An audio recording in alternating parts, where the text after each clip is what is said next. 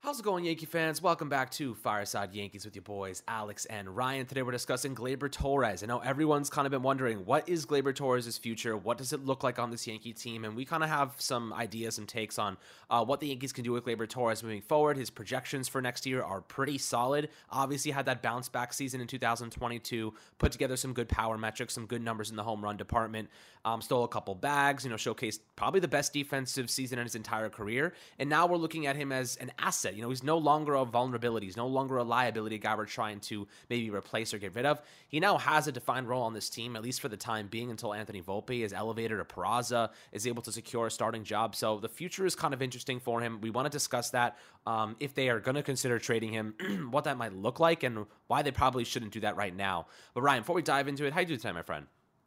I'm doing great. You know, you look at Gleyber Torres, as you mentioned. You know, the the conversation about Gleyber Torres a year ago was kind of you know get whatever get whatever you can for Gleyber. You know, if the Yankees can uh, parlay Gleyber into whatever value they could get him for, and just get rid of him and end the Gleyber Torres uh, tenure in New York, you know, that was a very, not just a popular take, it was something that you could rationalize, right? He was coming off of two straight seasons where he was very underwhelming. The power was gone. And then this year, he put together a really strong year. You know, he was a good hitter at the plate, a strong defender at second base, played a lot of games. You know, he's reliable, right? The Yankees are going to be able to get power, uh, a decent hit tool, um, strong defense at second base you know, especially for a Yankee team that, you know, has D- Josh Donaldson as the third baseman if they don't have Gleyber Torres, you know, you can have LeMahieu at third, you can have Gleyber at second. It gives you some a cushion for uh, Volpe as he progresses, you know, and kind of gets himself ready for either AAA or potentially a starting job at the major league level. Though I think we can kind of agree here that it feels like it's Peraza's job to lose for shortstop. It feels like it would be, uh, and I think Michael Kay also speculated on this when he uh, mentioned the story of Brian Cashman uh, telling Volpe that he has a shot to win uh, the major league job, right? You know, the the whole thing was that were the Yankees really going to change their opinion on Anthony Volpe that he isn't major league ready just yet on a spring training on, on spring training alone? You know, they're probably going to want a little more of a minor league sample, right? Uh, it's not like Volpe destroyed AAA. He ju- he needed some time to adjust. He's going to need some time to adjust to Major League Baseball as well. So you're going to have a guy like Gleyber there who's not old. He's 26 years old. This is age 26 season. It's still crazy to me that he's enter- entering a sixth season in pinstripes. That doesn't really compute in my brain. Uh, but he's one of these guys where you know the Yankees are going to get really good value out of Gleyber Torres year in and year out as long as he's able to consistently hit for power, which I don't think is going to slow down. He had you know a career year in terms of his barrel rate. Uh, he displayed a lot more of his raw power this year than he did even in the two years where he hit you know a bunch of home runs in 2018 and 2019. The baseballs were juiced back then, so we know that Gleyber Torres isn't really going to be putting up 38 home runs again, but you can pencil him in for 20 home runs. You can pencil him in for you know hitting around 250, 260 which would give him an OBP, you know, roughly from 320 to 3 310 to 320, and the slugging percentage is going to be pretty good. The WRC plus is going to be pretty good. You know, he's projected for 120 WRC plus. He's projected for 3.4 WAR. You know, are projections the Bible? No, but um, are we pretty confident that he's going to be a good player? Yeah. You know, it's hard to imagine Gleyber Torres going back into what he was in 2020 and 2021 uh, in 2021, especially since he's playing second base full time. So ultimately, the Yankees have a good second baseman in their hands. He's not costing them too much, and they don't really have a viable backup option that they can rely upon on opening day. So what's the reason for moving Gleyber if you're not getting the starting left fielder that is going to make a huge impact for this team, right? I'm not trading Gleyber Torres for Max Kepler, and I like Max Kepler. I'm not trading him for an Anthony Santander. I'm not trading him for Seth Brown. I'm not trading him for, you know, a lot of these B options uh, at left field. If you tell me Gleyber Torres is the last piece before you can get a Bryan Reynolds, sure, I'll make that deal. But unless that's the situation we're in, I'm not moving Gleyber Torres. Yeah, look, so the way I see it is that the Yankees aren't going to move Gleyber Torres unless they have no choice, right? Unless, you know, Anthony Volpe comes up and he's pretty much ready to go and he's looking really good offensively, he's looking really good defensively, and they have nowhere else to put him. You know what I mean? Peraza, if he's kicking ass at shortstop, the a best case scenario is that Gleyber Torres isn't needed. You know what I mean? Because that means that Volpe's kicking ass and Peraza's kicking ass, and that means you don't really want to trade either of those guys. And Gleyber Torres cannot be sitting on the bench. You have to make sure you're extrapolating on his value. So, like best case scenario, Gleyber Torres' job gets transitioned over to Peraza or Volpe, and they end up just destroying and dominating this upcoming season. But obviously, that's probably not going to happen. You're really looking at Volpe going into spring training, probably struggling because that elevation in talent is significant. He has not had a lot of time in AAA. He's a guy that gets better over time. So I think that you probably start in the season with Volpe in AAA with Scranton, um, at least for a couple months, maybe towards the second the second half of the year he gets called up. That's probably what happens if we're being honest. And in that scenario, Gleyber Torres should be starting at second base, and DJ LeMahieu should be starting on the hot corner. Um, and then you have Peraza at shortstop, who obviously showed phenomenal glove work during the ALCS and the 18 game sample size he did enjoy. Uh, but Torres, the thing is, it, he's turning into more of an asset than a liability, as I mentioned before. You look at his steamer projections; they have him hitting 262 with a 327 OBP, 442 slugging, 120 WRC plus with 23 homers and 73 RBIs, and 13 stolen bases, which would be one less than his career high of uh, 14 back in 2021.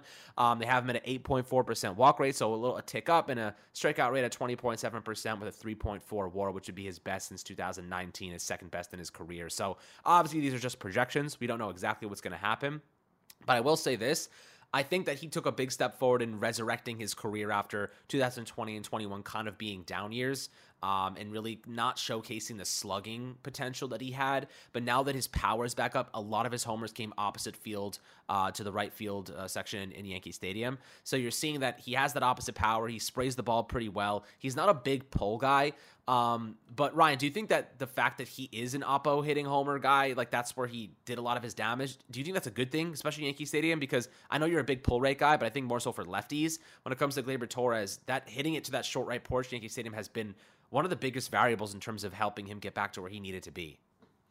Yeah, so when I look at Gleyber Torres' spray charts, the big thing is avoiding center field, right? I, I you know as much as I'm a big pull rate guy, you know I do think a right-handed hitter that has the power to take the ball the other way to right field, that's that's obviously very beneficial in Yankee Stadium. Uh, what you want to do is avoid center field, really, because you got to hit a ball 400 plus feet in order to get it out in center field, right? You can hit a ball 400 feet to dead center, and that ball's caught and the inning's over, right? Uh, you're much better off pulling that ball or hitting it the other way. Now, hitting a ball 400 feet the other way is also remarkably impressive, but right field is not 400 feet at Yankee Stadium or really any ballpark you're going to play in. I I, don't know if there's a 400 foot right field in baseball. I think Boston might be the deepest right field um, out of all the right fields in the American League East. I know that Toronto's pushing their right field in a little bit, so hitting the ball to right field in Toronto is going to be beneficial as well. You know, a guy like Gleyber Torres improved his he what he really did was improve his sprays, right? And I think that was the biggest thing for Gleyber Torres, uh, lifting the ball in the air more and improving your sprays. Uh, uh, quite frankly, he's someone who can, you know, he's he's a smart hitter, right? I, I you know, he's one of those guys who, you know, as you mentioned, he's going to hit the ball the other way in Yankee Stadium, but if he's playing in Fenway, he's not going to try to hit a ball over right field where it's like 370, 380. He's going to try to pepper one off the wall or hit it over the wall, right? Um, that's something that Gleyber Torres has evolved in. He's a very talented hitter for a reason. You know, that slump in August was really disappointing because I think it, it really diminished what was a season that looked really promising. And in terms of WRC plus, he was well on his way to having like his best year of his career, right? You know, people forget he hasn't put up at the 130 WRC plus yet. He was on his way to doing that. And I'm not sitting here to say August was an anomaly and we should look at August and just throw that sample away. I think that any sample in a season where you're not injured should be accounted for and should be considered as valuable data, right? I'm not going to favor one data because it makes the Yankees look better. Uh, but quite frankly, when Gleyber Torres had that strength, uh, had that stretch in August, I think it's hard to say that Gleyber is going to have a stretch like that again. Those are really hard to have. Uh, it's really hard to struggle for that long of a period of time. Um, and if he's able to just be a 120 WRC plus hitter, you're going to be really happy with what you're getting from Gleyber Torres, right? He's your five hitter right now. If LeMahieu's your leadoff hitter, you have Judge, Rizzo, Stanton, and Gleyber's your five hitter. That's a pretty good situation to be in. And I think Gleyber fits that role well. What Gleyber does extremely well, uh, if you're looking at, um, you know what his skill set at the plate. He's not a guy who's going to sit back and be very patient, which is fine. I like that. I think Gleyber needs to be aggressive, and that works in the five spot because the Yankees are going to have ducks in the pond, right? They're going to have one of Rizzo, Judge, Stanton, or not maybe not LeMahieu because it's at that point, you know, three outs could uh, would lead to LeMahieu no longer being on base. Uh, but he's going to have guys on base, right? And he's going to have opportunities to drive guys in, and pitchers are going to feel inclined to pitch to Gleyber Torres instead of Giancarlo Stanton. And quite frankly, I think Gleyber Torres is someone you can't really overlook, and I think some teams are going to be caught sleeping with Gleyber Torres. Uh, that sounded really wrong. Uh, that's not how I meant that. but um, my point more so is Gleyber Torres is a really underrated bat in this lineup, and he's someone who provides the power the Yankees need. You know, this year wasn't great in the postseason, but he's consistently been good for the Yankees in the postseason. And ultimately, I'm very confident that Gleyber Torres is going to be a very good player for this team. As you mentioned, the Yankees are not going to trade him unless Volpe comes up and is uh, a stud, right? And at that point, we can revisit this at the trade deadline. But for now, for opening day, for the beginning part of the season, for the first half of the New York Yankees, Gleyber Torres is going to play a big role in that team, and Gleyber Torres has to be on this opening day roster. Unless I'm looking at left field and I see Bryan Reynolds, I, he needs to be on the roster. Yeah, I agree. Um, right now, I think there's no reason to trade him because ultimately, if you're going to move him, it's going to be for a starting pitcher or a bullpen piece. You know what I mean? Um, I, I, don't necessarily think that the value matches up. Our bullpen, as we've talked about multiple times this offseason, is one of the best in the game.